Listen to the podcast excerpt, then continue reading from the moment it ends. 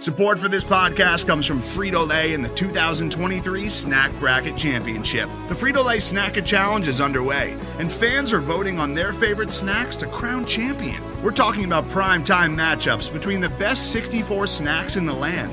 Will Ruffles Ridges reign supreme? Can Doritos defend their dynasty? Or will Smart Food use their smarts for a surprise upset? Only you can decide. Get in on all the action for a chance to win up to one thousand dollars or a year's worth of snacks. Let your snacks be heard. Just go to Frito Lay Snack It dot S B Nation dot com to vote and enter for a chance to win. No purchase necessary. Sweepstakes ends April third, two thousand twenty-three. Void where prohibited. Year's worth of snacks awarded in the form of fifty-two coupons, each good for one bag of chips. See official rules at Frito Lay Snack It dot S B Nation dot com.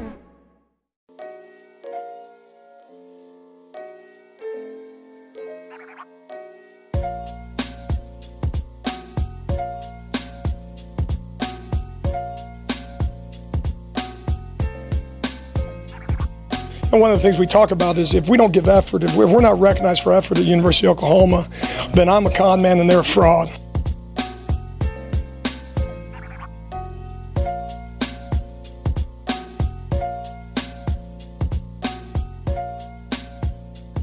All right, guys, welcome to the Oklahoma Breakdown Podcast, brought to you guys by S B Nation's Crimson and Cream Machine. I'm your host, Kamiar Mirabian, joined by Jack Shields and one of my bestest, goodest friends from Sooners Wire, from U S A Today, Keegan Reneau. How is the life, Keegan?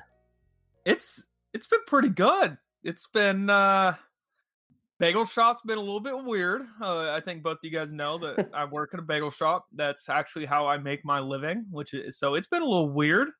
But outside yeah. of that, I mean, just hanging on, playing a lot of Call of Duty. That's about it. Call of Duty is essential. When we talk about like essential businesses and stuff like that, Call of Duty. And I've most recently, like I even fired up another N C double A dynasty. Got two going at the same time. It's, it's, it's pretty fun. Jack, Jack, what are you doing with your time? Um, well, I just moved in with my girlfriend, so I've been subjected to a lot of Bravo reality shows lately. I don't know if either of you two have ever been subjected to that crap before, but anyway, this is the first time I've ever had to deal with this, and frankly, I don't want to talk about it anymore. It's pretty bad. What, what kind of shows, though? What, like, what? what Vanderpump Rules, Real Housewives of Beverly Hills, uh, Summer House. Oh. It's basically a bunch of terrible, terrible, terrible people arguing with each other constantly. Why don't you, and why don't you just change the it's channel? Not good. I, I'm not the one with the remote, dude. T- tell her that you, tell her that you are the man of the house.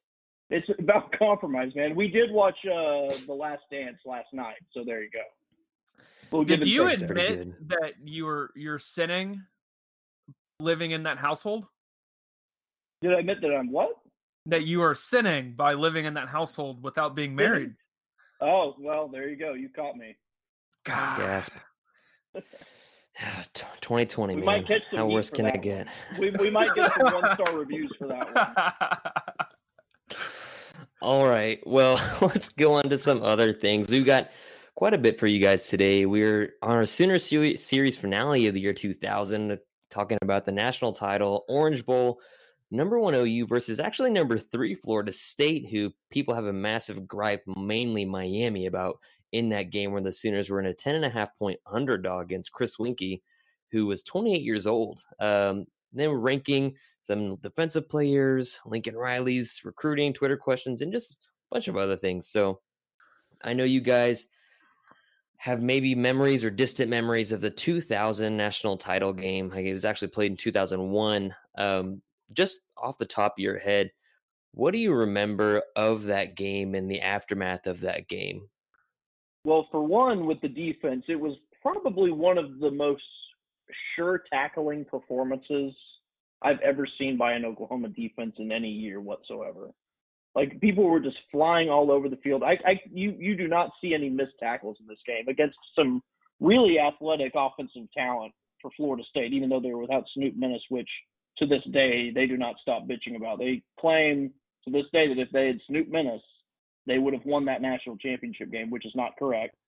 I have to put them in their place over that one, but Ante Jones had just the game of his life in what was the last game of sort of a tumultuous Oklahoma career for him, but it was very fitting. It was in his hometown of Miami. He was a Hurricane Andrew survivor, as was Torrance Marshall, who had his own shining moment in this game uh, before the game, actually, telling Chris Weinke that he had stolen his boy's trophy and that they were going to get it back, which that's was such a, that's such a good legendary. moment. Amazing. That's such amazing. a good video moment they caught on at that coin toss. Of course. And another thing is just that Oklahoma, they clearly wanted it a little bit more. I'm not saying that Florida State wasn't motivated. They obviously were. It was a national championship game, but they had won it the year before. They had been in the game the year before that, and they, throughout the nineties, they were a they were a powerhouse. So I mean, it was one of those deals where the older players, guys who had come before them, had sort of appreciated the work that it takes to get to that level. Guys who were there at this point for Florida State, some of them, you know, it was kind of like what you're seeing with Alabama and some dynasties that fall off a little bit. They come in there expecting championships just to sort of fall in their lap and don't understand the amount of work that the their predecessors had to put in. And I'm not saying that that's necessarily what was at play here, but it just seemed like Oklahoma, who, you know, the year before they went seven and four, the year before that they didn't go to a bowl game, and the year before that they didn't go to a bowl game. So it was a group of players who sort of appreciated it a little bit more. They were very fundamentally sound.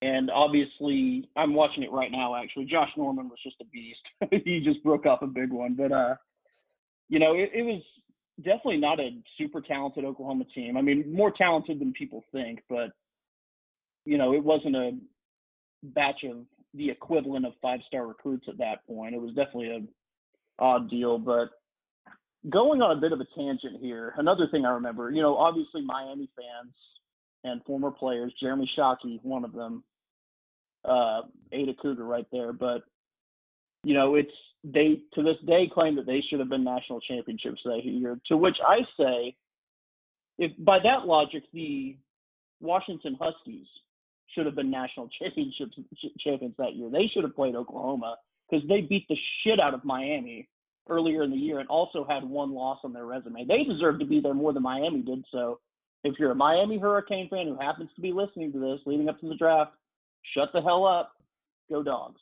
Was that Neuheisel from Washington? Yes, that was Neuheisel. Yep. That was before he got yeah. kicked off for gambling. Mm. Keegan, you're one of the you're you're the younger one on here. What do you, and what how old are you now? I forget. I I'm twenty-three. I will turn twenty-four in October. That's what I thought. So, I mean, man, you were a toddler when this game was being played, um, but I'm sure you've watched this before. And like, what are you, what are your thoughts just about the game in general? And what do you remember growing up with it? So I, I do remember watching the game. I remember where I was at uh, now, but watching it right now as I'm doing the same thing Jack's doing, the this is really kind of the first time I've actually just watched, like watched it and not just mm-hmm. watched it, but looking for things, you know, because just in the position I'm in now and the things that I do now, uh, it, it you're just sitting here watching, and Oklahoma's offensive line is just not very good. I mean, they're just yeah, they're in terms of what, in terms of what we're, we see nowadays with it, they, it they're just, it, it's not very good. But another thing that you notice, and it may just be how, you know, the parity amongst college football recruiting was back in the day, is whenever I was down in Atlanta for the Peach Bowl and I walked into L S U's practice, I knew that that day that L S U had a physical strength advantage. They just looked bigger. They looked faster. They looked stronger. In this game, Florida State doesn't just look like they're going to step on the field and out-athlete Oklahoma. And mm-hmm. Oklahoma stepping on the big stage nowadays, that hasn't been the case. I mean, you, Georgia with Orlando, but even Georgia's defense outside of Orlando Brown, they Georgia looked like they just were overlords on defense in the in the trenches. So I think that's the biggest thing for me is just it looks like Oklahoma, and back obviously in the two thousands, was more up to par just from in terms of a sheer body type, athleticism, um than they are nowadays. And it's crazy to say that with considering where Oklahoma has recruited the last three, four years. But that's just that's such a big difference in this game. And another thing too is that, like Jack mentioned, just the tackling, the technique. It is so good. It is so crisp, and it's so much different than what we see now. It has changed. Patrick Fields, and I think is probably one of the more sure tacklers in that secondary for Oklahoma right now. But back then, I mean, they were just sticking face masks in dudes' chests and just form tackling, and it's a lot different. It's a it was a different different age, and I think I said before we came on yeah. that if you put on this game and look at Oklahoma's offense, and you go, "That's the air raid," and then you go put up a, a game of twenty seventeen of Oklahoma, and you tell me that that's the air raid, I'm going to go ahead and go write another column, just like I did last Friday. And Ian uh, Boyd thinks it's air raid. Yeah, well.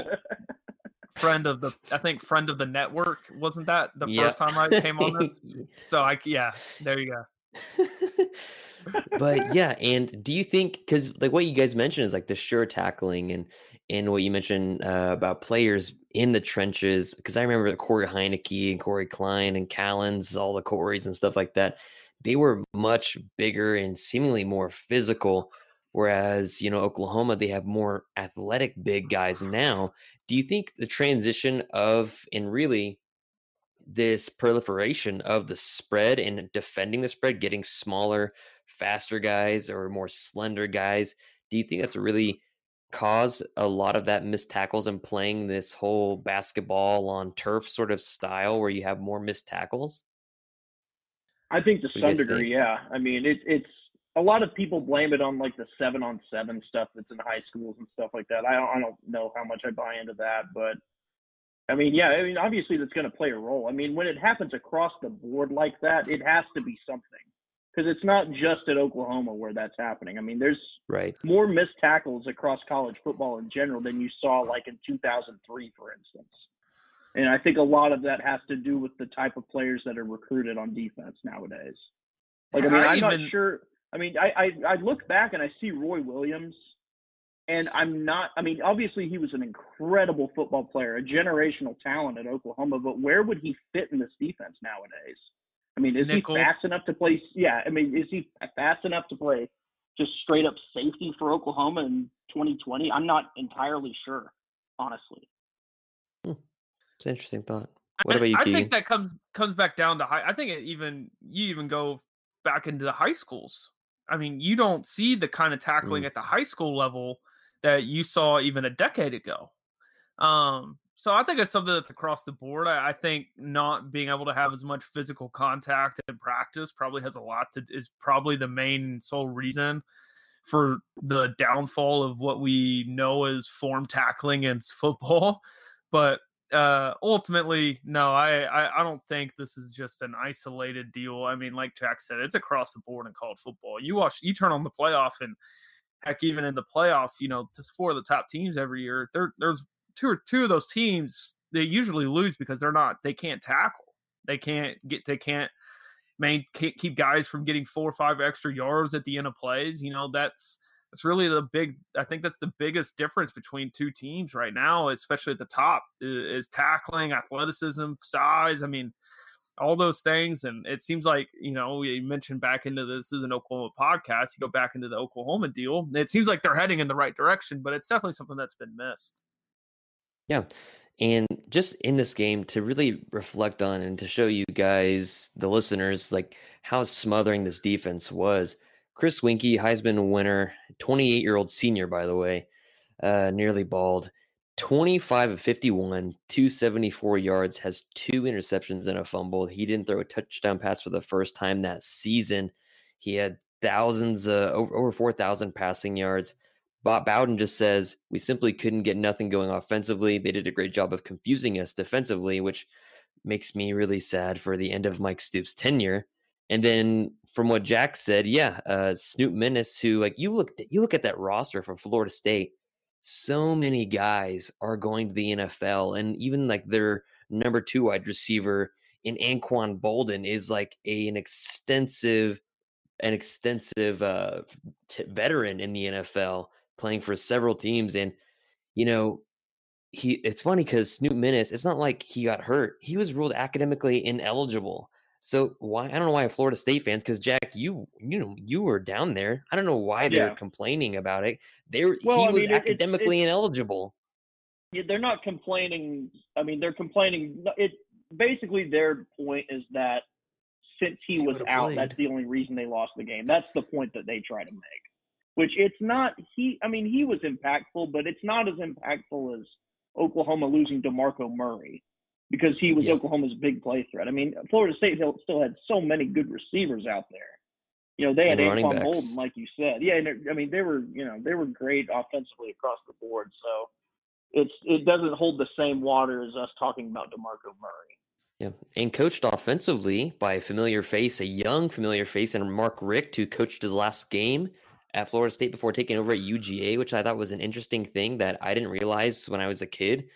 And I didn't even catch it my first couple times rewatching the game through. And really, this game had several turnovers both ways. And I remember seeing, I think it's Josh Heupel threw an interception at midfield, and the very next play, or there's a fumble, and the very next play, Chris Weinke throws an interception right over the middle, back to Torrance Marshall or something like that. And we we kind of talked about this. Did you guys feel watching it that Florida State, maybe with their pedigree, was actually immensely, or not maybe immensely, but just more talented overall, but they just could not get anything going offensively? Or do you guys think that Oklahoma physically, and like Keegan said, they were just matured physically and tackled well, like you said, Jack, that they were just up to par, and their defense smothered Florida State so much that, you know, their offense, they just needed a few drives to get it in and win? What do you guys think? Well, yeah, Florida State, it hurt them, the fact that they weren't able to have really any big plays. Like, they didn't gain any big chunks of yardage at any point in this game. They never really had any momentum plays offensively to get them going. I mean, they had some chunks here and there, but they weren't able to uh, ever do anything really to uh, make Oklahoma's defense pay. I mean, they, and a lot of it, like we said, I mean, has to do with the fact that Oklahoma was tackling so well. Florida State wasn't breaking any tackles and going an extra twenty yards at any point. I think that had a large role in it. I mean, I mean, Florida State was more talented than Oklahoma was physically.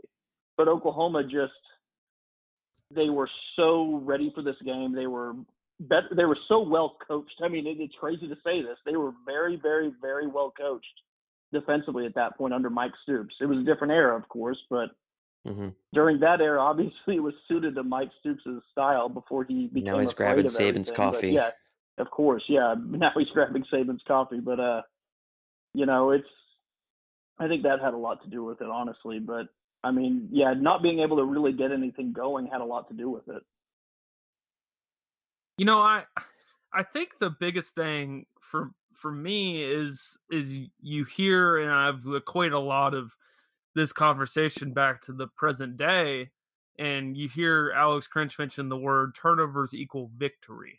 Well, Oklahoma was able to turn the football over quite a bit in this game, and if that's something that you feel is caused by what Oklahoma was able to do, I, I think the interception to God, you guys are going to kill me that I'm forgetting his last name, and I should know who this is. Linebacker, number ten.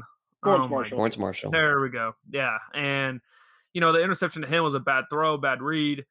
But ultimately, mm-hmm. Oklahoma was – Chris Weinke was never comfortable in this game. Um, his feet, he you could tell that he – felt he felt pressure before pressure was there. And if that was something that Mike Stoops did from an X and O standpoint, from a strategic standpoint, um, you know, I don't, that's not a talent deal. That's, that's Oklahoma executing a game plan. That's Oklahoma executing a game plan with top, top talent. I mean, they did have, they did have a bunch of really good players on this team. So, um, you know, I think that's the biggest thing is I think Oklahoma was up to the task defensively. And I think they were up to the task Uh, in terms of their game plan, and obviously they executed it to a high level.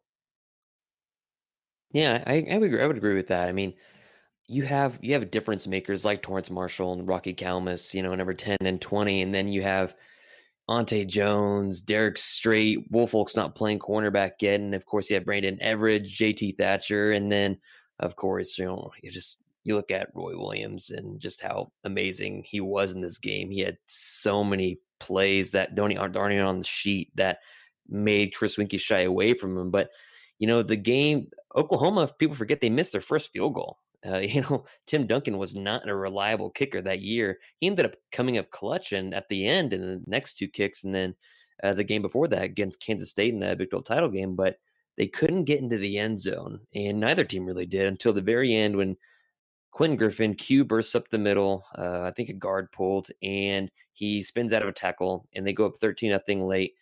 And really, I mean, Florida State, they try to come back late, but it's too late, too little too late, and the game's over. Sooners win thirteen to two over a, a snap over the head. You know, what's this feeling and reaction, and really, how did it mostly impact not just football for the Sooners and Bob Stoops, but how did that impact Norman, Oklahoma? Well, for one, Campus Corner came back after that.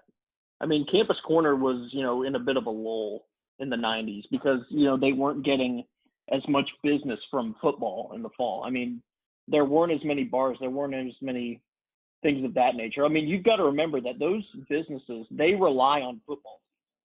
And when Oklahoma Stadium was, you know, seventy percent full and people weren't showing up super early to tailgate, that really hurt the uh, the business down there. I mean, all the, obviously losing games hurt too because people weren't were a lot less likely to hang out and celebrate afterwards. So, you know, that, you know, Campus Corner as we know it, it it's thanks to O U football. It really is. And another thing, um, sorry, I lost my train of thought here. But, uh, oh, and another on the football side of things, I mean, obviously you had the approval of the upper deck on the east side. That came after Oklahoma won its national championship. You had more donations because of this. Also, recruiting doors began to open. Oklahoma became a program that was recruiting at an elite level like it did back when Switzer was, you know, uh, at the helm. I mean, obviously there was some talent on this two thousand team, but these were not the equivalents of blue chip recruits in that day. Obviously you didn't really have the same ranking structure that you have at this point, but it definitely opened doors in recruiting, and it started, you know, uh, snowballing into top ten classes, which you've had a few exceptions along the way, obviously when things got stale under Bob Stoops at some point, and it started being top fifteen and top twenty classes instead. But for the large part, for the next decade, you were seeing Oklahoma consistently being a top ten recruiter, and that was because of winning that game. You know, what about you, uh, Keegan? It, it's so different for me because the first really kind of this is Oklahoma football moment for me was the two thousand eight O U Texas Tech game, and the impact you saw that have on a fan base and a community, just in terms of just bringing people together in terms of celebration. Now, obviously, Oklahoma lost that champion, national championship game uh, to Florida, but you know, I, I obviously family. Uh, grandpa played baseball at O U, uncle played baseball at O U, and then you know two or three graduates. So uh, you hear all about it. Uh, you hear, you know, I think winning a I think winning a national championship to them, I, I think it's given them so much more importance um, of Oklahoma football. Um, granted, these are people that grew, you know, they grew accustomed to the Switzer era. But, you know, if Oklahoma doesn't win a national championship in two thousand, like, is it, does Oklahoma become Nebraska? Does it, is that hmm. the, you know, it, it, if they lose this game, does the air raid, does it stick around? Um, you know, they won this game thirteen to two. If they lose this game, you know, thirteen to ten, does Bob Stoops go back to, is Bob Stoops' Oklahoma? Is this more of a Alabama Nick Saban kind of style? Um, and a Nick Saban kind of style offense. So I think the repercussions of it from a philosophical standpoint of the program and the expectation that was set, I think that just, just changed everything. And I think Jack mentioned too, I think it's changed the economy um, of Norman. I think it's changed the, uh, obviously football brings in students too, because it's a national brand. Of course. So, yeah.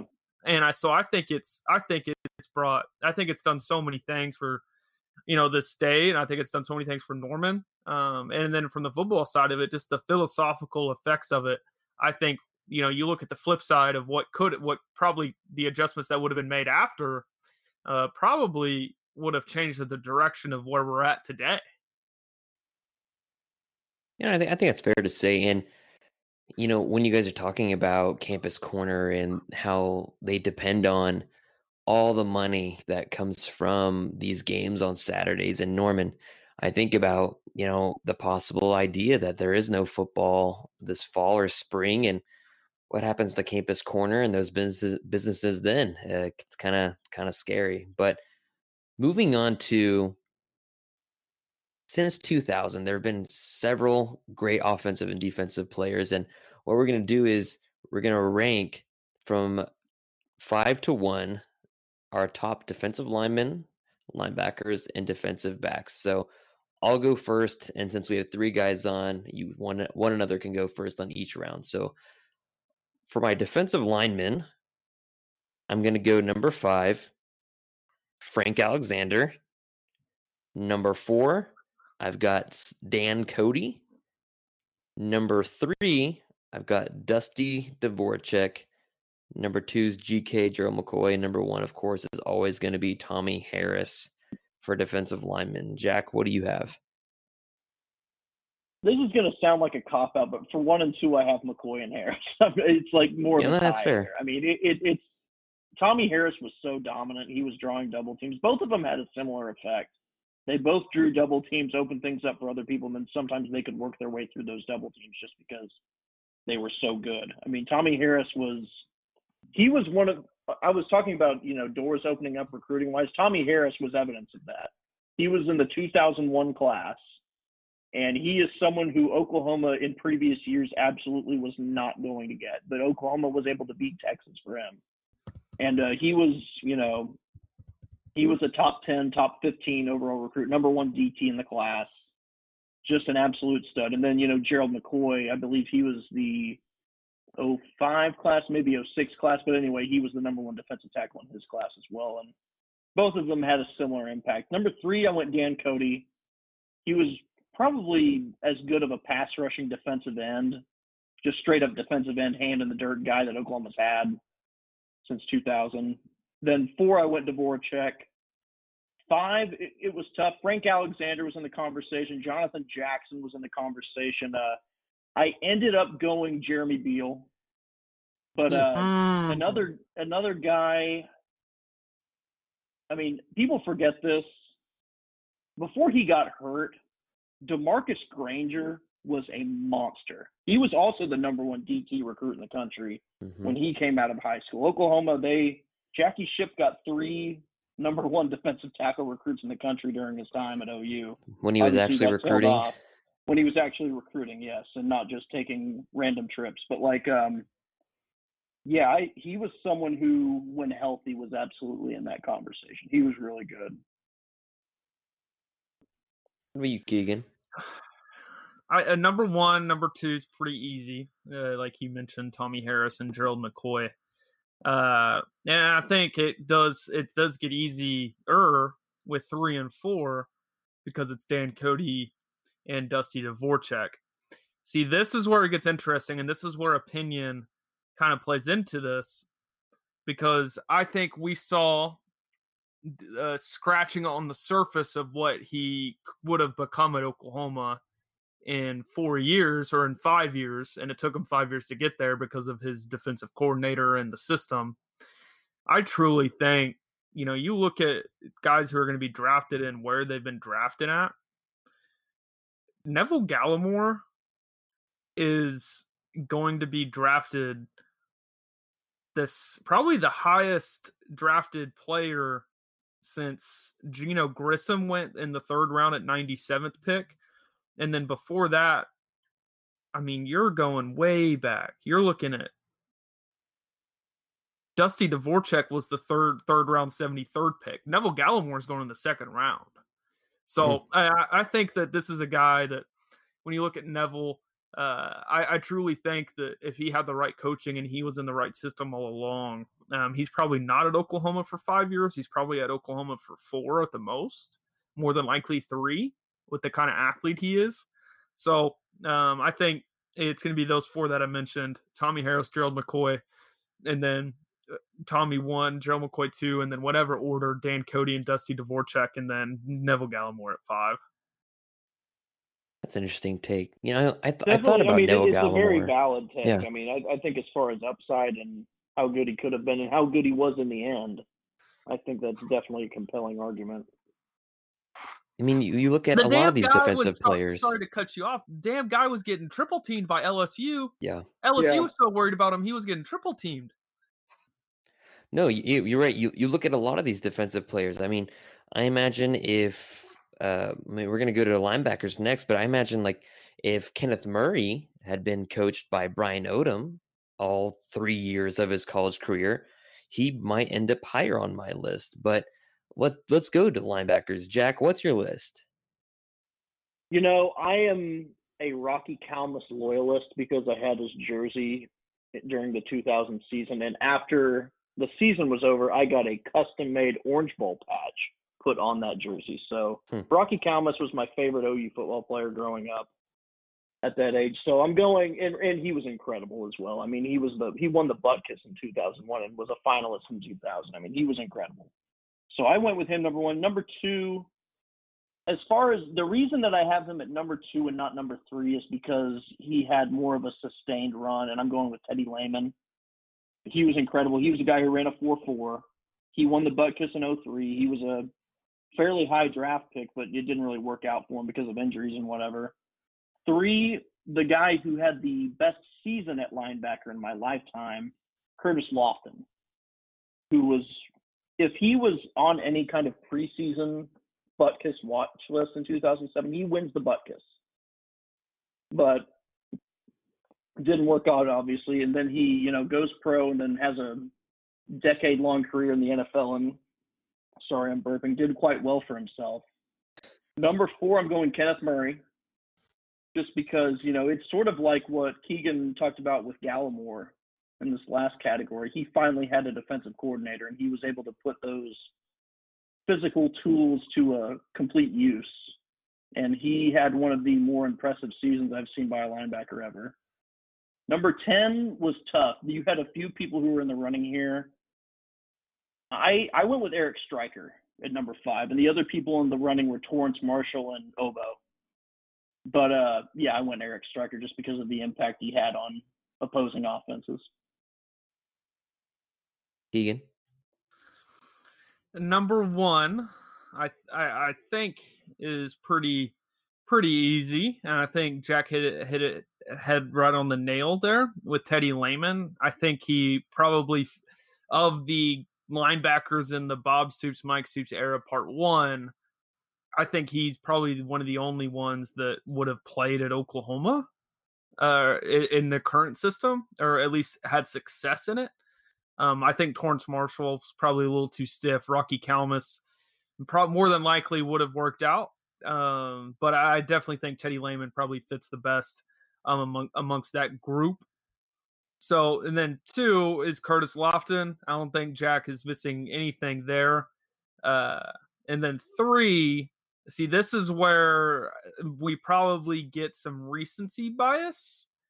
Because I think Kenneth Murray probably slides up all the way that high. I think if we would have seen him in year four, more than likely he slides up all the way high to number three.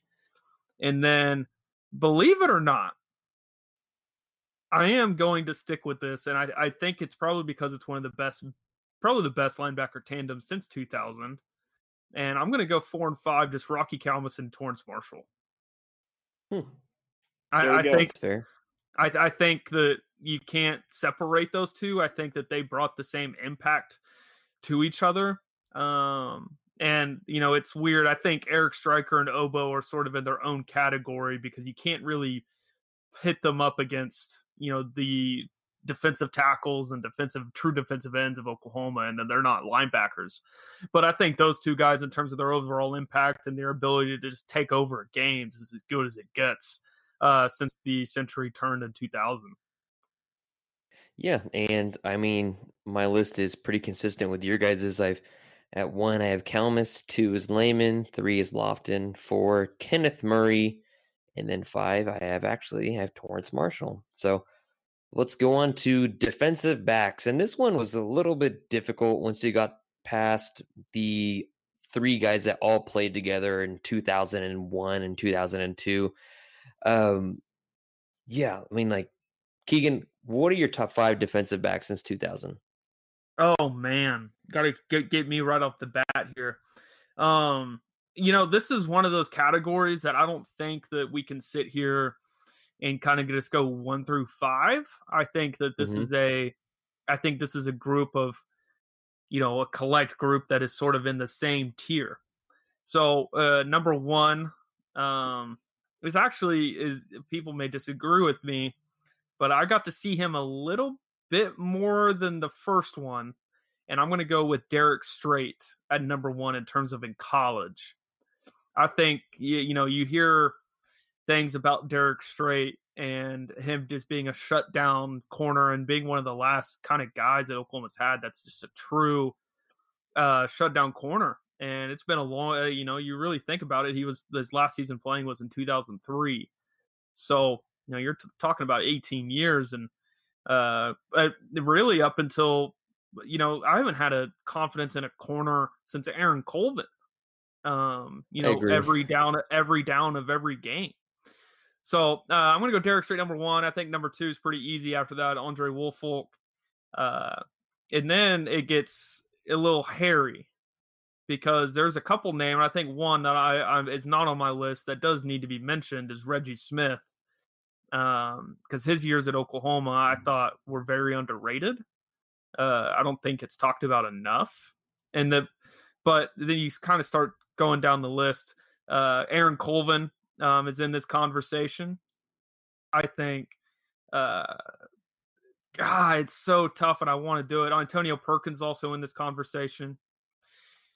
And then I, I think I'm going to do it. I, I I truly think that, man, do I have to – ah, I got to do – I think Parnell Motley's up there, guys. I think in twenty nineteen, what he was able to do after that Kansas State game in terms of just – I I can't I, – I don't even remember Aaron Colvin being the guy that lined up across from the, the top wide receiver in every game. And those top wide receivers, Jalen Reagor is going to go in the first two rounds. Denzel Mims is going to go in the first two rounds. And Jamar Chase is going to be a first rounder. And right. J- and Parnell Motley exceeded expectations in every role in those games. And, you know, you even look at his impact in the Oklahoma State game. They I mean, they just they didn't even throw his way with Drew Brown and the way that he obviously had the fumble and everything. So it's Reggie Smith or Parnell Motley was at number five, and I went with Parnell Motley. That's fair. Um, I'll go. I've got Roy Williams, Andre Woolfolk, Derek Strait, and then four and five get a little bit muddy after that. I put Tony Jefferson. He wasn't even drafted. Oh, and, D B. I, mean, I was going straight corners. That's why I got all messed yeah. up here. I was wondering why you didn't D B. Talk about Roy Williams. well, I was, I was just gonna, I was just gonna let it slide, you know. So we're, so we're gonna, but, yeah. yeah. So we'll revisit. We'll, we don't we, have to. Revisit can, it, we can but... circle back to you. Okay. One, yeah, but sure. Tony Jefferson didn't even go drafted, and I mean, apparently Mike Stoops didn't have very many nice things to say about him. And Tony Jefferson, if you guys remember, had some words to say on Twitter after all that stuff went down, but. He was a good player for the Sooners, and he's had a pretty good career despite injuries in the N F L. And then I have, I had two more in for one final spot at five, and I was down between Aaron Colvin and Reggie Smith. Um, so I went Colvin at five, and honorable mention was Reggie Smith. So that's my top five. Jack, what do you have? And then we'll circle around to Keegan. Well, I went Roy Williams, the ultimate, you know, bad motherfucker in the O U defense, the probably the best uh, O U defensive player of my lifetime. He'd probably he's right in the conversation with, you know, Leroy Selmon as the best defensive player in hmm. O U wow. football history. He was he was amazing. But like, and then two, I went Derek Strait. I went Strait uh, because he was incredible for all four seasons of his career at Oklahoma, and then that culminated in a Thorpe Award victory in two thousand three. Number three, I went Andre Woolfolk. In two thousand two, Woolfolk was so good that quarterbacks had to target uh, Derek Strait essentially because they were so afraid of Andre Woolfolk. I mean, talk about pick your poison. But they were picking to throw to Strait instead of throwing to instead of choosing to pick to uh, throw to Andre Woolfolk at that point. That's how good Woolfolk was. He was so long and athletic. He was about six two. There was a reason he went, you know, late in the first round. I mean, he was obviously it didn't work out. A lot of O U's best defensive players back then. Didn't really work out in the N F L, unfortunately. Then number four, I went with the Crimson Missile, Brandon Everidge, at number four. Mm. Back when you could target at will, Brandon Everidge right. was a wreaker of havoc. He was outstanding, and he had a great nose for the ball, too. I put him at number four. Number five, you have a lot of people who could be in this conversation. Those first four are all early two thousands guys. Five is when you get into the more recent years. Some of the people in contention, Aaron Colvin, really good. Reggie Smith. If Reggie Smith, if they, if his coordinators would have settled on a position for him, whether it be corner or safety, he would have been an All-American probably. Uh, Then you have the corners from the two thousand eight team, Dom Franks and Brian Jackson. People don't talk enough about Brian Jackson. He was really, really good. And he's a guy who I was sort of surprised didn't, you know, carve out a role in the N F L just because he was so physical and so fast. I thought maybe he could have a future there. Um, number five, I ended up going with Quentin Carter, someone who yeah, earned some All-American honors, honors and uh, All-Big twelve honors in two thousand ten. He was one of the best players on that two thousand ten defense. He was – O U hasn't had a safety that good probably since then, honestly. And he played with the Broncos for a minute, didn't he? He, he did, yeah.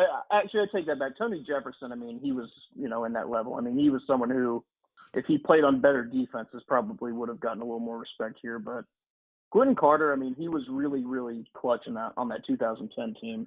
Made a lot of big plays. All right, Keegan, you can redeem yourself. oh, I mean, it's pretty easy. The top three is Roy Williams, uh, Roy Williams, Andre Woolfolk, and Derek Strait. Uh, and then I, I think I'm going to include Aaron Colvin in this conversation. Uh, I'm not, uh, I mean, we're including all including Aaron Colvin in this conversation, and I have a, a close friend of mine that doesn't want to include him in the twenty tens. Decade team at Oklahoma. Uh, you can go listen to the podcast on the Prairie if you want to hear that. But uh, you know, I, I and you, but you start kind of going down number five. I think that, like you guys have said, there's a there's a handful of guys in here that kind of belong. But after Colvin, I'm going to go with Tony Jefferson. I I think you, you talk about a guy that probably plays in any maybe any era of O U football. I mean, just in terms of his, he could play center field safety. He could play in the box, at, even at his size.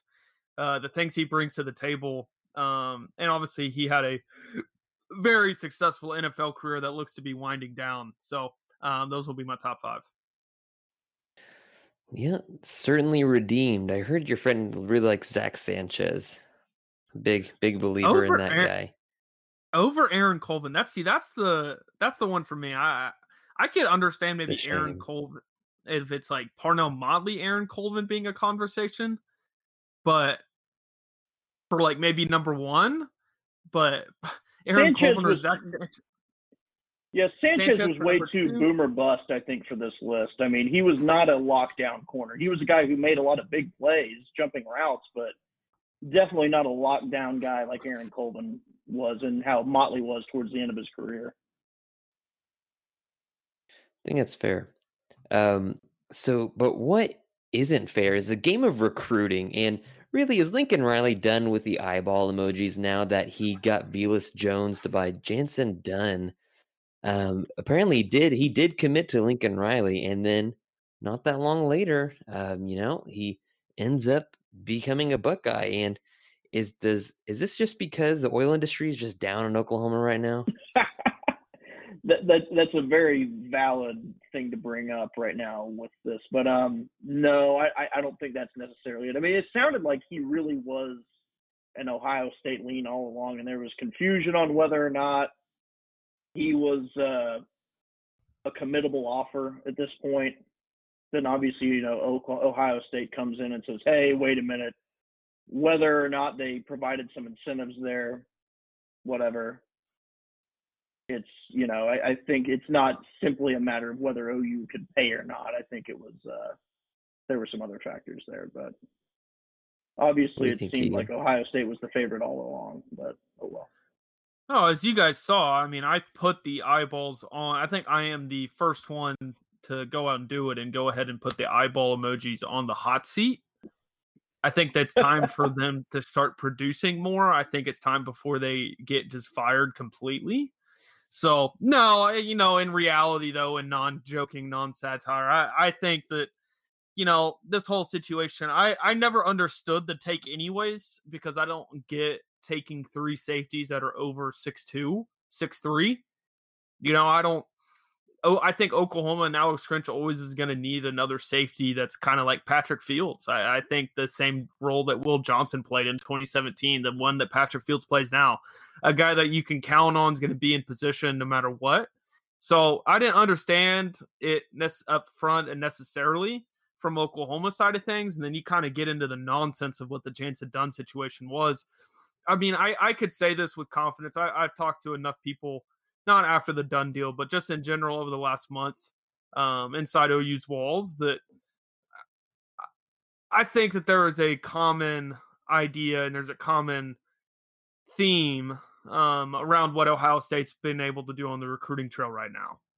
And I'll leave it at that. Yeah, getting guys like Travion Henderson that don't even take visits to the campus. It's incredible what Ryan Day's staff is doing up there. And a lot of people, to be quite frank, kind of what Jack is, kind of what Jack was saying, a lot of people didn't even know who Jason Dunn was in the first place until they saw like big news and being retweeted by Lincoln Riley. Nobody really knew about him, but people understood, oh, Lincoln Riley flashed some eyes.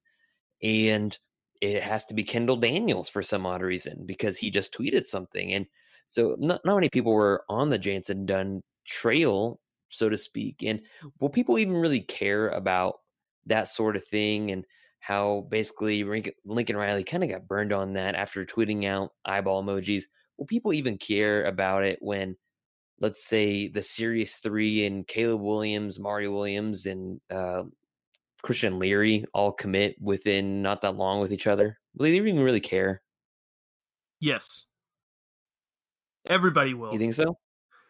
Yeah, I mean, we're talking about the number one quarterback in the country and the number one wide receiver in the country and another one of his players. I mean, it's, it's I mean, that's a, that's a program altering commitment.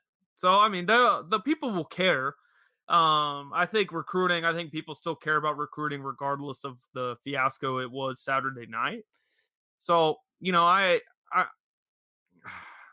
it was almost as if people have been so frustrated with Oklahoma recruiting over the last two months because Ohio State seems to not be slowing down and some other schools aren't, that they kind of just let this Jansen Dunn deal flow in with all the frustration about not being hot on the recruiting trail. Mm-hmm. And I think that's kind of where we're at now. And oh. yeah, you know, and it, it may be, it may be one of those deals where, you know, Oklahoma fans kind of realize that you weren't, I mean, like like you guys said, like, I don't understand. Like, Jason Dunn wasn't even on the radar. Yeah. Wasn't on the radar. You didn't even know you wanted him until, you know, thirty minutes beforehand. Until you lost him. Until he committed silently and then flipped silently and then committed publicly. Yep. All in a span of seventy-two hours. Um, that's unbelievable. And so what is the current state of O U recruiting right now? Like, because it seems slow. But it feels like, and and it seems slow because it is, because nobody's really committed, and it just seems like Oklahoma and Lincoln Riley, they're waiting on one to two big dominoes to fall, and then for the rest of everything really just to start falling in place with that.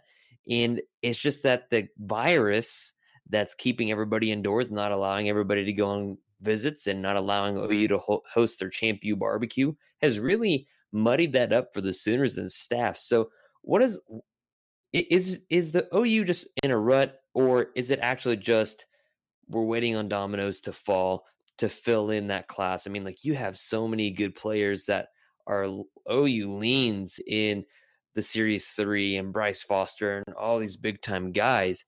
And so is it just a matter of time is what I'm asking? Hashtag, I'd say to a degree, just wait yeah. on it. Yeah, of course. Yeah, I mean, there's You keep seeing tweets about the serious three and the hashtag.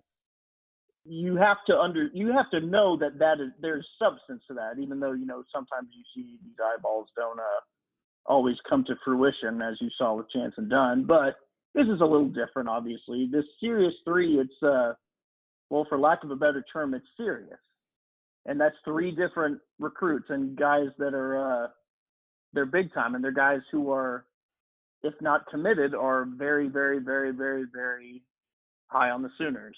So they are guys who you should essentially in your head take as givens on the recruiting trail. And they're all guys who are going to move the needle, guys who are going to grab headlines, guys who could potentially be All-Americans during their time at Oklahoma, could be uh, three or four years from now hearing their name called in the draft, guys who are going to shoot you up in the recruiting rankings.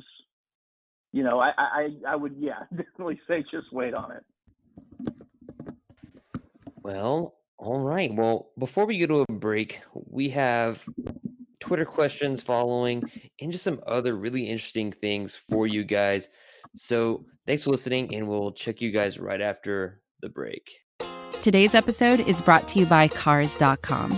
With over two million vehicles and fifty thousand more added every day, Cars dot com will match you with the perfect car for you, your budget, your life, your style. And if you're ready to say goodbye to your current car, Cars dot com will get you an instant offer to cash it in. Just start by entering your license plate and get matched with a local dealer who will write you the check.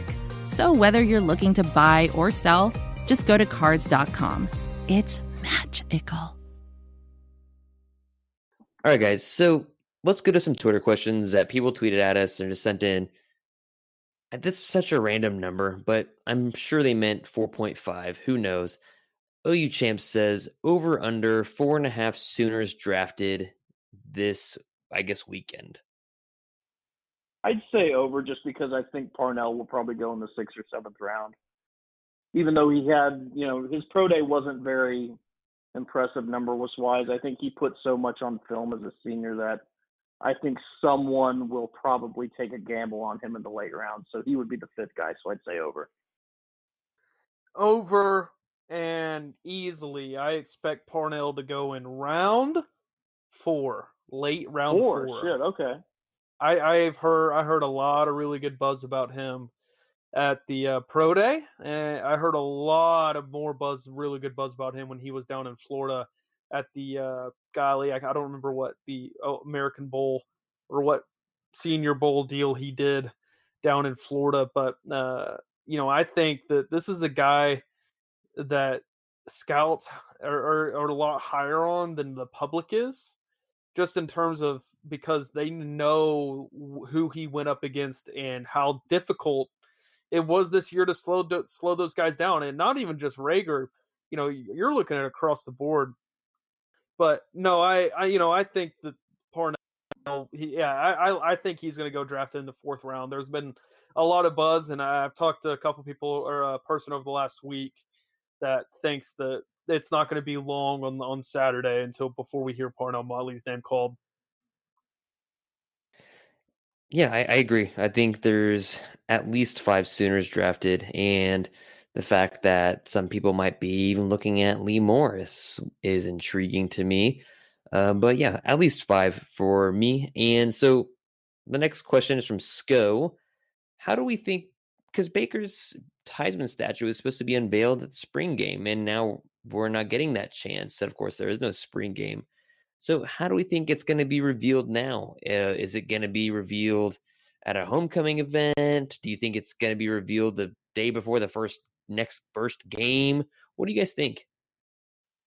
I would guess the first game. I mean, whether that's in late September, October, or if it's in January, or if it's in the uh, fall of twenty twenty-one, it'll probably be the first game, I would imagine.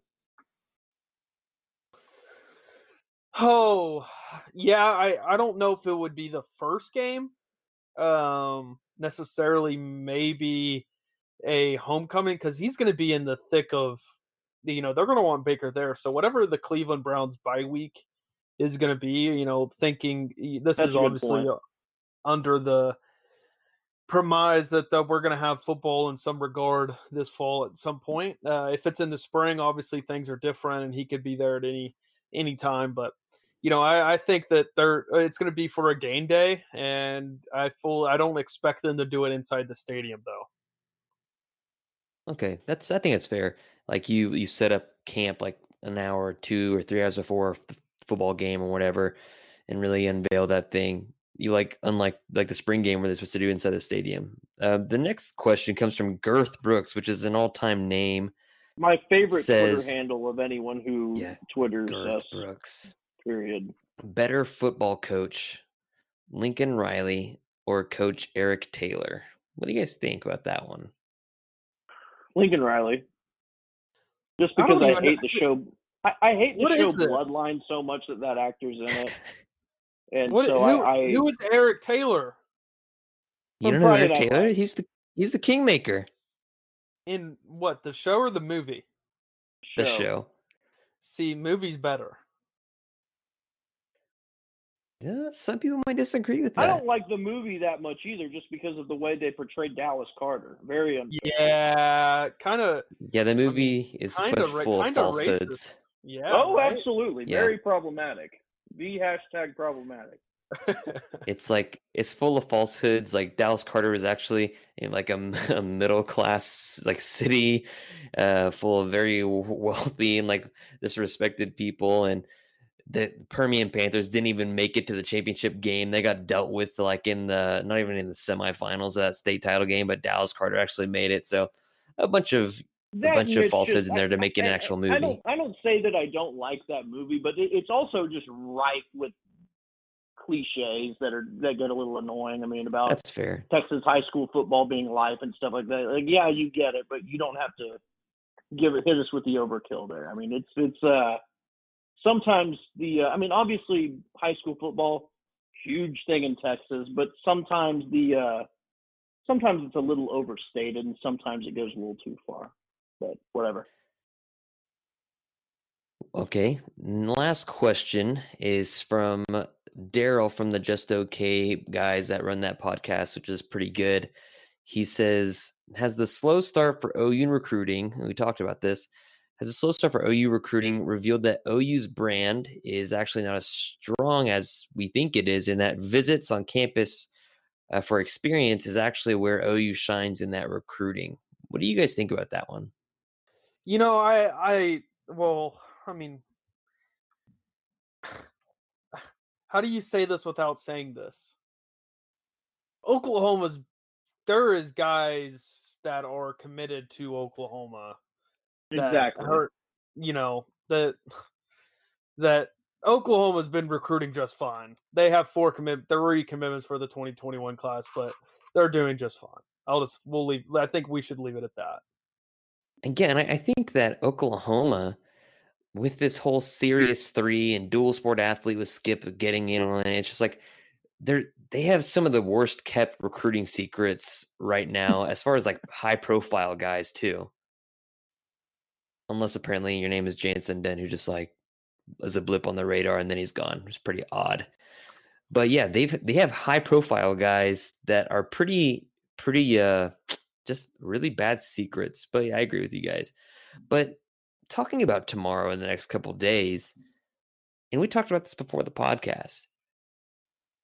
What do people and these analysts in the N F L and you know, P F F, Pro Football Focus, and other whoever else is looking at the draft, what do people see in Jalen Hurts that many of us that watch Oklahoma football, you know, every down, every play, and try to analyze it, what are those people seeing or maybe not seeing that we do that they're wanting Jalen Hurts maybe to go in late first round, second round for the N F L draft tomorrow?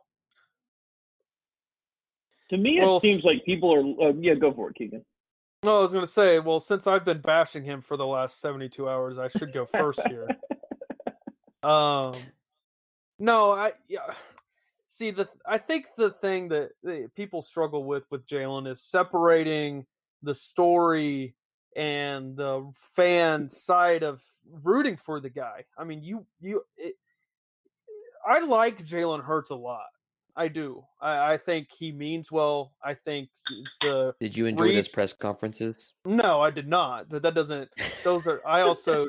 I also don't enjoy interviewing. You know, Bill Beatonbow half the time.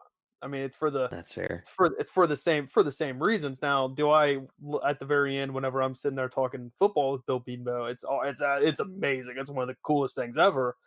But you know, the thing with Jalen and I. I think, like I said, I think people have a hard time separating the story and wanting to see the guy have success and then understanding that in order to have that success, Jalen as an N F L quarterback is going to have to be able to check off these boxes. He's going to have to be able to get his team in the right pass protection. He's going to have to get his receivers in the right routes. Then pre-snap, he's going to have to understand, uh, he's going to have to anticipate what coverage is coming. And then after that, he's going to have to make a read off one player, uh, off a D B or a linebacker, and then he's going to have to make a quick decision and get a throw out on time. I don't foresee Jalen Hurts doing that. You don't have to do that at a high level at the college level because these coaches are putting you in such a such a good role that it's not that hard to execute those things at this level. You go to the N F L and you are relied upon on everything that I just listed. And the things that Jalen Hurts did not do well last year was read coverage. He didn't anticipate well. He was late on throws. He missed bad on throws. Uh, and he made some very questionable decisions. Uh, those five things don't point and add up to a guy having success early on in his N F L career at the quarterback position, especially if he's a starter. Do I think Jalen Hurts in five years could get uh, acclimated to a system, the continuity that Lincoln Riley mentioned today, and he can go and help lead a team to maybe a wild card spot at some point? I, I think he can. I, I think he has that capability. I don't see it right now. He's going to have to get a hell of a lot better. I think he's going to have to get a hell of a lot better uh, mentally uh, in terms of football. And, you know, that's not, and I think for everybody, I think also a, another part of this, and it, it's the political arena that we're in. I don't, I think, I don't think people want to be the guy that's talking down on Jalen Hurts right now. And mm-hmm. I don't I don't think because of what happened with Lamar Jackson and Patrick Mahomes, I don't I don't think people want to be down on him for that reason. But the problem that we're having, it's it's not these N F L mock draft guys that are doing this, it's the people that they're talking to. It's the N F L scouts, it's the N F L executives that are talking to these reporters. That it removed, so these reporters are then moving Jalen Hurts up their board. So it's that's where I'm having the biggest struggle with this. It's not that I'm, you know, disagreeing with what I'm seeing with a uh, respected N F L draft analyst. It's that I'm disagreeing with what I'm seeing against guys that are getting paid to do this for a living. That's my biggest problem right now. I mean, you look at like a guy like Landry Jones, who had made his career at Oklahoma, just slinging the ball everywhere and being really successful at that in a wide open offense. And you look at how he's transitioned to the N F L and not, not so much transition to the N F L. And you look at him just transitioning or not so much transitioning to the X F L and having a lot of problems. And you're going to tell me that Jalen Hurts, who is not a career, he's not a passer. He does not, he, there's a difference between passing the ball and throwing the ball. He he's not a passer, he's a thrower, but he has excellent athleticism and instincts. And but at the same time, like, people want to say how clutch he is, but man, in the second half of the season, he really put the Sooners in some really big binds where they depended on the defense a lot more when defenses started taking certain things away from him, especially the sidelines. And you just look at other quarterbacks in the N F L or that from college to N F L, and you you maybe look at Dak Prescott and you hope he can become something like that, where he's not really dependent to make actual good throws in early on in his career. And he can hopefully develop, I guess. But it's just interesting to me that we talked before the podcast that people at Oklahoma are raising their eyes, and that should be a red flag, because like, if Oklahomans are raising their eyes every time we say, oh, Jalen Hurts might go second round or late first round, early third round, and Oklahomans are raising their eyes besides the Oklahoma staff because they can't do anything. They can't do that. Uh, it it should be alarming. But, of course, you know, here we are. Jack, what were you going to say? I was going to say, I mean, you saw how much Lincoln Riley had to change his offense just to cater to Jalen Hurts because of his deficiencies as a passer. And people, when you men- when you mention this, they say, oh, well, you saw what Baltimore did with Lamar Jackson. He is not Lamar Jackson. He is not that – like, he's a very good athlete, but he is he's not – He's actually Deshaun the... Watson, Jack. That's what I heard. Are we just going to compare but, I mean, him to every black quarterback in the N F L? There it is. Not, we were waiting, I was waiting for you to fight on that. Uh, he is not the athlete that Lamar Jackson is. Lamar Jackson can cover up for a lot of – he's someone who is fast and athletic enough that he's able to good. keep up with a lot of the N F L speed. He can pick up a lot of chunks of yardage with his legs. Jalen Hurts, he's not going to be able to do that much with his legs at the next level. He ran, what was it, a four six at the N F L Combine. He's someone who can pick up some yardage. He can do some short yardage stuff. But let's not compare him to Lamar Jackson. That is a false equivalency. I think Dak Prescott's probably please. the better comparison. And, and even many, then, that's stretching it. The, Dak it Prescott can throw it. The, also, the reason that Dak yeah. Prescott is as efficient as he is is because, A, that offensive line in Dallas is beastly, and B, he has Ezekiel Elliott. I mean, yeah, and, how and many like, how many different settings are there where that's the case? I mean, there there are none. I mean, it and has Dak to showed the ability like to throw the ball in Mississippi State to fit in completely. I mean, it's it's. I I think the comparison to Taysom Hill is a lot more apt, but whatever. Dak That's Prescott fair. led Mississippi State. Mississippi State, yeah, to a number Which one plays in ranking. the S E C West to a number one ranking at one point in his career. Jalen Hurts, I don't feel like ever took a team to their lofted ranking. I think it had a lot to do with him, and I think it had a hell of a lot more to do with the players that were around him. And do I think Jalen Hurts is a really good football player? I absolutely do. Do I think, do I like Jalen Hurts? I absolutely do. Do, do I want to see him succeed? I absolutely do. I just, it's come to a point now to where there's really no middle ground with Jalen. It's either you think he's going to do it or he doesn't. And if you're on one side, you're either one, racist, or two. Or you hate him. Or two. Yeah, or two, you don't think he's gonna, you don't think he's a very good quarterback, and then on the other side, you think that he had all of his success in college is because of what Jalen Hurts was able to do. So it's it's a hard balancing act for a lot of people because it's pulling a lot of emotional strings for Oklahoma, Oklahoma media, and fans of Oklahoma football. They don't have that emotional string to Jalen. I think that's why you're seeing a lot of Oklahoma people be so upfront and honest about how they feel about him. You know, did I guarantee you if you put a truth serum on every Oklahoma football fan, they would have told you if, they, if a Cleveland person would have come and say, can Baker Mayfield have a really bad sophomore season? We all would have been like, yeah, he it can happen. We saw it in twenty sixteen before the Ohio State game. And but at the same time, people don't want to mention that because it's Baker Mayfield. With Jalen, it's a lot different because it's He's really not an you know he he's really didn't pull those emotional strings like what a lot of these other quarterbacks have done. Even shit, Trevor Knight.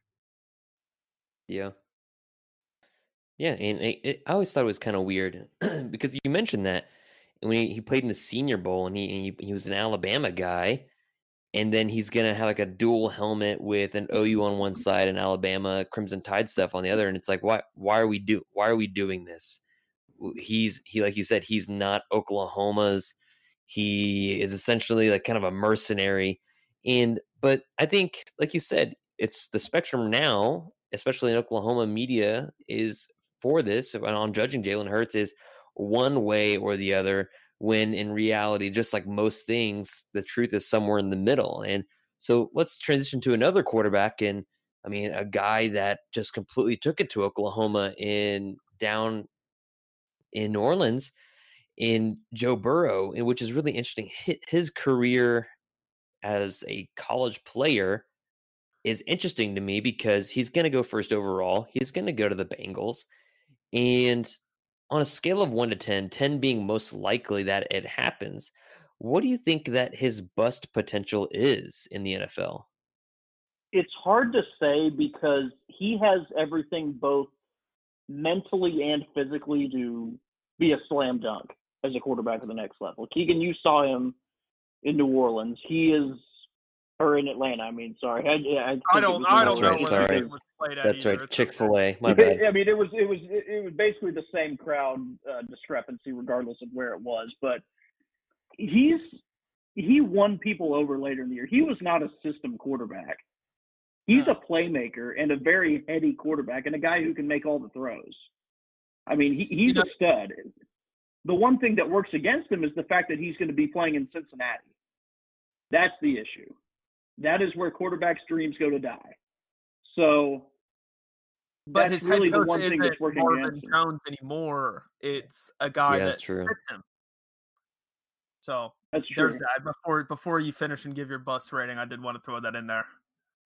I would, I mean, I, I would say it's it, it's still a very low bust rating. I'd, I'd say probably like a two or a three out of ten. Pretty yeah, I'd, okay. I'd agree. I'd agree with you there. I think the thing, the things that I listed off that Joe Burrow is going to have to do at the N F L level, um, he did in college a lot more uh, at L S U than what Jalen Hurts did at Oklahoma last season for Lincoln. Is the getting guys in the right pass protections, making sure the receivers. Uh, knowing who your hot routes are, knowing who where the who's picking up blitz protections, all, all those things. Joe Burrow checks off all those boxes. His anticipation's great, his timing's great, his arm talent's great. He's athletic. He he's a leader. He's a guy people want to rally around. All the there is very few negatives when you're looking at the resume of what Joe Burrow could become in the N F L. He checks off every single box.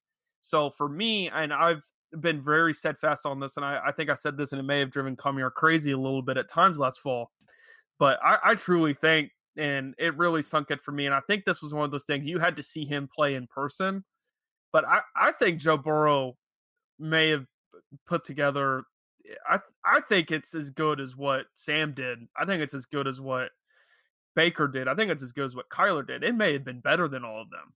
And with Burrow, the him going to a guy, and this is this is where that bust potential comes in. Joe Burrow is not a guy that can go play in San Francisco. Joe Burrow is not a guy that can go play in a pro style system like Buffalo. He's not a guy that can go to Carolina with like what they did with Cam Newton. He's gonna have to go to a system like maybe a Zach Taylor with the Cincinnati Bengals. That's going to fit him, and it's going to it's going to allow him to continue to grow um, in that role, kind of as an air raidish quarterback. And I, I think he's going to have a lot of success at the next level. I think the intangibles that he brings to the table separate him from everybody else in this class. I don't, so I, I'd have his bust potential very low. All right. Well, I guess I'll be the one that says his bust potential. I mean, here's the deal. It's just like. He hit the end of not the twenty nineteen twenty season, but the end of the twenty eighteen nineteen season, he really started to come on uh, when Orgeron really gave him the reins to that program as the quarterback. And he just got just like it looked, he didn't just get better game by game. It was like almost seemingly exponentially got better from that last from his junior season to his senior season to the point where, I mean, like, what was it? His completion percentage was like seventy-three, seventy-four percent. And he he's an he is an underrated athlete and a high quality decision maker. And I think that's like it's it I mean he was Heisman worthy. And but I, I just I look at his game and I'm I'm just not too sure. Um, because you look at Joe Brady and what he was able to do with him. And I'm not saying he's a system quarterback by any means, because you look at some of the things he did and it's like, that's not a system. That's just him making a fantastic decision um, on, on like really edge making plays and against good defenses. So, you know, I'm a little high on bust potential. I'll say, you know, it's about a four or five, but I don't think nearly it's like seven or eight. And let's just say, you know, like you guys say, Zach Taylor, not to mention, you know, Norman Zone, Norman High Tiger, you know, the guy's in Oklahoma, he's an Okie. And then, you know, that he, he looks like he's going to put the Bengals in for success, and hopefully they'll keep Joe Mixon, because that would make his life, Joe Burrow, so much more easier. With yeah, my concern, it, it's less with Zach Taylor and more with the Browns organization and the Brown, or not the Browns organization, the Bengals organization and the Brown family, and the way they run that organization. You could say that for both the Browns and the Bengals, like I think. Well, of course, of course, but yeah, like it, I, I don't trust them to put the people around him that will help him succeed. Having Joe Mixon will be nice, obviously, but uh, it's uh, pay the man. I, I don't picture them doing enough to where he will have enough around him to uh, necessarily be an elite quarterback. But I mean, I think he can, you can expect him to at least be as good or better than Andy Dalton, obviously, because he's much more talented than yeah. he is. But I just don't know that he's uh, going to have enough around him to truly shine, but we'll see. I still, I don't think he's going to be a bust, but I think his ceiling might be a little be solid because of his uh, setting. So I don't, I didn't even you- think about the benefit that Joe Mixon's going to get out of Joe Burrow, especially course, with how yeah. much they pay, Joe, they, they pay the man. Yeah, especially if Joe Burrow, with the way he dumped dumped balls off to Clyde Edwards-Helaire all of twenty nineteen, uh, throwing to Joe Mixon's a little bit different than Clyde Edwards-Helaire. Joe, if you're listening, so it's uh, yeah, having Joe there, but it, it all comes back to the offensive line, and I mean Baker Mayfield not that far away, and Cleveland knows that uh, pretty well. It doesn't really matter if the what weapons you have if you are running for your life. And you know, just looking at O U in general, talking about defense, we we when we started this podcast off by talking about the two thousand season and talking about the best defensive player since two thousand, and a lot of these guys, I mean, y'all, a lot of these guys don't exist outside of two thousand four. And that's kind of like alarming. So do you guys ever think, and Keegan, I'll go to you first. Do you think O U can get back or get to this defensive level of Clemson, Alabama, Ohio State, and other elites? Or do you think that, you know, topping out at defensive S and P plus around twenty is the best they're going to get until they switch conferences? Oh, man. See, you, if you would have gave S and P thirty, I would have gone to the other side, but at S and P twenty. So this is sort of a story I'm I'm working on here and for the off season about how L S U laid the blueprint out. And I I see it's next uh, bullet point to talk about, but L S U laid a blueprint out for Oklahoma for if you, if to get to that level, to not just to get to that level, but to win a national championship with a defense that's not elite. L S U's defense last year was nineteenth in S and P plus. And they did not have a as historic S and P plus offensive rating as what Oklahoma had in twenty seventeen and twenty eighteen. So the can O U the question of oh can O U get to the defensive level of Clemson, Alabama, and, the, and Ohio State? I don't think that's ever going to happen, uh, especially in the time being. Uh, in the I, I shouldn't say ever. Um, I only make those kind of comments to Brady Trantham, uh, who will listen to this podcast. I'm assuming, but do you think uh, it's a conference thing? I, I think it's a region thing, and I think it's okay. It's just I, I don't I I said this before, and I, and I think this I, I think a lot of people will when they hear this that it'll make them think a little bit. But if Oklahoma was located in Dallas, this would be a sure shot. Yes, Oklahoma can get to that level, but Oklahoma's not located in Dallas. Oklahoma's located in Oklahoma, and the state of Oklahoma is not up until these next few recruiting classes haven't produced that defensive talent that's really needed as an in-state uh, to produce, I, I guess, to produce in-state guys. The state of Oklahoma just doesn't do it. You know, you look at these other programs, Clemson's an hour from Atlanta. Ohio State mm-hmm. is in their own category of their own uh, Gosh, with the way yeah, they're putting in general. Yeah, and they're putting N F, the way they're putting guys in the N F L on the defensive side of the ball. Alabama, the state of Alabama and Mississippi, uh, produces a lot of the top defensive tackles in the country, as well as Florida and Georgia. So I think it's more of a regional thing. I, and I, I've really, really, really, you know, vouched for this. I, I, I think Oklahoma doesn't need to get to that defensive level.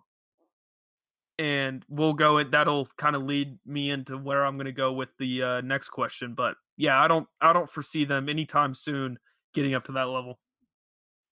Jack, what do you think? Do you think it's possible that O U does get there? Let, let's say in the next ten years. Well, it's sort of like Keegan was saying, you're, you're not, you don't have the same advantages as Clemson, Alabama, or Ohio State, but you can get to where L S U was a year ago. I think you can get in the top twenty-five, maybe S P plus range. And I think you're obvious. You're seeing the schemes change in the Big twelve a little bit too. It's not as pass happy as it used to be. Last year, no. I mean, you saw Baylor; they weren't slinging it all over the place. I mean, it was more of a ground and pound approach, and you're seeing that in a lot of schools. Iowa State's sort of adopting that. Kansas State, they were never, you know, a high flying offense, and they're staying the way that they are essentially under Kleinman. It's basically just a new face, but the same program. But uh, and then Texas, I mean, you're you're probably going to see them pass a little more than they have in years past, but still, they're not going to be like a they're not going to throw it sixty-five percent of the time or anything like that. They'd be my, maybe a little closer to what Oklahoma's doing. But, uh, you know, I, I you don't necessarily have to be Clemson, Alabama, or Ohio State because, I mean, I don't think that's attainable just because, like, Keegan pretty much covered everything. I mean, Oklahoma is not – it's not Louisiana. Louisiana per capita produces recruits as well as any other state. Yes. And, I mean, you know, people from south of the border will say, oh, well, you have to use uh, Texas recruits to uh, get to the, oh, the elite gosh. level. Well, that's yeah, been the most annoying Twitter I mean, thing I mean, for the last two weeks. Of course, yeah. I mean, of course Oklahoma does. But, I mean, what does that say about Texas and Texas A and M that Oklahoma comes in and takes all of their talent and is considerably better, considerably better than Texas and Texas A and M year in and year out? I mean, it's it's the biggest cell phone in all of Twitter discourse is Texas and Texas A and M fans trying to own Oklahomans by saying, oh, well, none of your talent's homegrown. Well, we're taking all of your talent. How do, how do you feel about that? You know, it's whatever. Yeah, but save uh, for that know, two thousand team. Of course, yeah. I mean, can, o- can Oklahoma bring in a class that's maybe, you know, top fifteen defensive talent-wise? Sure, probably, but they're not going to be up in the top three ever of any course. given year probably, but it's certainly getting a lot better on that front just because Alex Grinch is stressing speed and athleticism. I mean, he's getting some guys that, you know, Mike Stoops and guys like that weren't getting a few years ago. So, I nice. mean, like, I just, I just think about Alex Grinch and what he was able to do with the talent that was recruited for him. And I think about what he could have done in two thousand fifteen and sixteen and seventeen and Addison Gums, if he could have, you know, convinced him to stay in Oklahoma and what kind of monster Addison Gums would have been as a rush linebacker and just a lot of things. Like, if that's what you're doing in your first year without a completely full, like, offseason, uh, that's that's that's the kind of defense you can play, and with just guys across the board that you are blatantly pissed about having no depth at safety and saying you only have two good safeties. He was very vocal about that. And just really just seeing the quality of play. I mean, I think what you guys said, yeah, it, those other programs, Clemson, Alabama, L S U, uh, Ohio State, et cetera, they all have their geographical advantages. And I think that's an interesting thing when we talk about Oklahoma really going to the D C area lately, which I think is pretty intriguing. Um, you know, it just, it's just amazing to me to see what Oklahoma can do. Um, and then as far as what Jack said, yeah, Oklahoma goes into Texas and plucks players and no quote other than what Kenneth Murray said to, I don't even know who that guy was asking questions at Big twelve Media Day. He was right next why to us. He, he was the biggest yeah. fucking goober I've ever seen in person. he's he's just like, why you choose Oklahoma? I wanted to win. Well, that's why you crossed the river. Fishing yeah. so hard for a quote. It, it was it was absurd, and Kenneth Murray made him look stupid. I mean, it, but, it yeah, was it's just it was fantastic. That's all you need to show. That's all you need to show. It's like, well, he wants to win. But going on to the very next thing, because like Keegan said, uh, you know, L S U kind of. I was thinking the same thing after L S U was just beating the shit out of O U. Um, I was thinking, wow, their defense isn't even that great, and it's just formidable, and they're playing disciplined defense. And if it's just the point of playing high-octane offense and disciplined defense, just tackling relatively well, and you have a shot to win the national title every year, that's very doable for Oklahoma as long as Lincoln Riley and Alex Grinch are essentially co-head coaches. One guy runs the head coach of the offense, and one guy's the head coach of the defense. And so, Keegan, how close is O U to winning a national title? And give give me a year range, and I'll come to Jack after that. You know, I, I think for the first time in a decade, over a decade, it'd been eleven years since two thousand nine, Oklahoma's national championship window is open.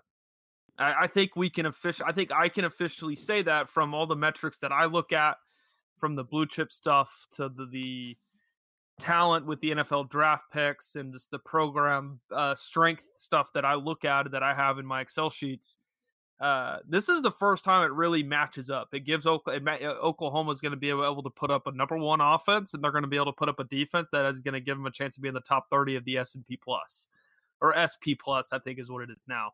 So how close?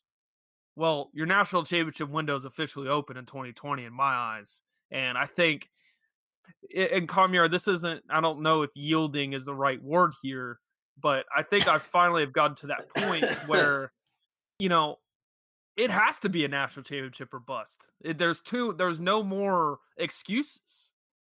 Now, if you if you're if you want to say, well, Alex Grinch still doesn't have his players in, yeah, that's that's cool and fair and everything, whatever. But Oklahoma's about to have the number one offense in the country again. So the step back that they took last year a little bit offensively, it, it obviously. It showed on the field that with the close games, that if they just weren't able to score a will, that the game was going to be close. And so Oklahoma's going to have a chance in the coming years to match a number one offense with Spencer Rattler with a top thirty defense. And we'll see where they come from there. I think we're going to figure out what, where that numbers, those numbers need to be at. But, and then you kind of take away those numbers too. I think this is a defense. I think, and I think an offense too. I think it's as complete of a team Oklahoma's had since when, what, twenty, twenty fifteen? twenty thirteen? I would say maybe twenty fifteen if the offensive line wasn't so bad to start the year. Right. And so this is a team that's going to be as good as it's come, probably as high as expectations since two thousand nine. And because in twenty seventeen, obviously you had Baker and Oklahoma was supposed to make a playoff, but even then you still had, you know, fans expecting, you know, Oklahoma to lose on the road in Columbus and then to lose a game uh, somewhere in between. I don't, I don't, there's mm-hmm. not a game on the schedule for Oklahoma in twenty twenty. And hell, even you get Georgia at home in twenty twenty-one. I don't, you know, Oklahoma, they should win every game from here on out. And if that's an expectation, if people are hearing me saying this, well, that's been Oklahoma football for a long time. Well, that hasn't been Oklahoma football in my lifetime. And yeah, then it really hasn't been since two thousand eight uh, or two thousand nine. So this is the national championship window is open. And I think Oklahoma is as close as they, in terms of on paper and in the math, this is as close. This is as close as it gets for them putting a national championship caliber team on the football field. At the end of Stoops' tenure, when he would say, "Oh, that's the expectation at Oklahoma uh, to play in big bowl games and to play in, you know, national stages," you know, before he hired Lincoln Riley, it almost felt like empty words in that he was just fulfilling this idea that Oklahoma is, like you would say, better than most programs. But now that Lincoln Riley is there and building something greater uh, than it's been in a long time, you really feel like, hey, they're serious. These are not just empty words. It is championship or bust. And they really feel those reverberations inside the program to make it feel like, hey, you know what? It really is national title season year in and year out. And if you don't make it there, and if you don't get the chance to, it is a busted season. So I I, I feel like that's really valid. And sorry for interrupting you, Jack. Go ahead. Um, I'm sorry. I lost my train of thought. Um, I was going to say, I was going to agree with Keegan on that. The, uh, the window is officially open for O U to possibly win a national championship. And I was thinking, and I've said this on previous podcasts, that as far as the ideal conditions are concerned, you might not find a better time for that than twenty twenty-one for a few reasons. One, I mean, I, Rattler, as far as his quarterback pedigree is concerned, he's already good enough to win a national championship. But in twenty twenty-one, he's he hasn't even played a game yet. Exactly, exactly. He he's he's still incredible, though. I mean, you, you no, I agree you, with you. We've both talked about that. I mean, he could have easily started for Oklahoma this year, even without being there in the spring.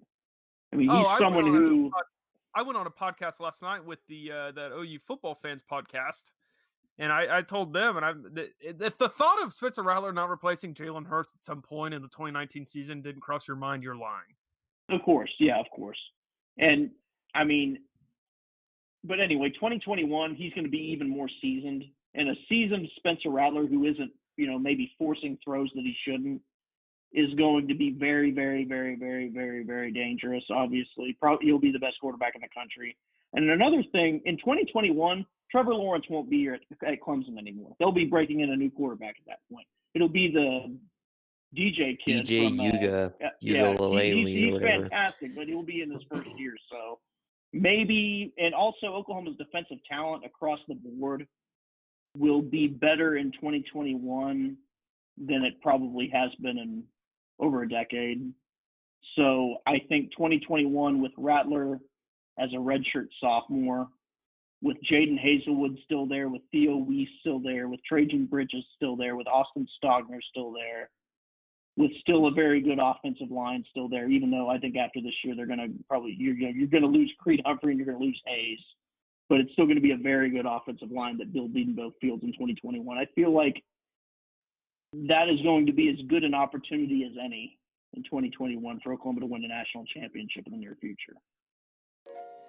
Yeah, I I, I agree with that. I, I think O U's championship window, and like like Keegan said, I think it's, I think it's wide open, and – And it, it opened for a second with Baker Mayfield and slammed shut. Uh, and then I think it's going to be open for the formidable future as long as you have Lincoln Riley running your offense and Alex Grinch running that defense. It, it looks very promising. But Keegan, always good to have you on the podcast. I mean, I mean, I was talking about it with Steven last week, always, you know, being the O Gs of way back five years ago, always, just always good to talk. And tell everybody, you know, where they can find your stuff and where they can find everything for from you. Yeah, you follow me on Twitter at, at Keegan Reneau, K E G A N R E N E A U.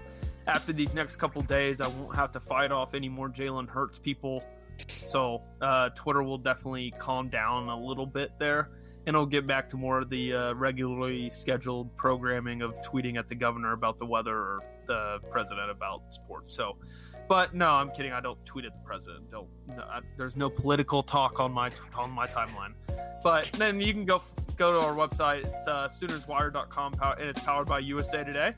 And uh, you know, it's um, we're coming up a couple months on being a year in the company. So uh, things still going good. And uh, yeah, we sh- we're going to have all sorts of N F L draft content over the next couple of days. So uh, you can guys could come check us out over at Sooners Wire. And really cool thing that you dropped about, you're talking about dropping an article about L S U really paving the way for the Sooners, right? Mm-hmm. Yeah. Yeah, that'll be probably be over the next couple months. I'm going to need to do, it's going to be a film study deal. Mm. So anyways, thank you guys for listening and tuning in to us at Crimson and Cream Machine. Uh, check us out, Crimson and Cream, crimson and cream machine dot com, brought to you guys by S B Nation. You can follow Jack Shields at C C Machine or J. Larry Shields. I'm at K M Robbie and C C M. Again, guys, we're on iTunes, Spotify, Stitcher, Google Podcasts, Google Play Podcasts. Give us a five-star rating. Really appreciate it. And thanks for listening, and we'll check you guys later.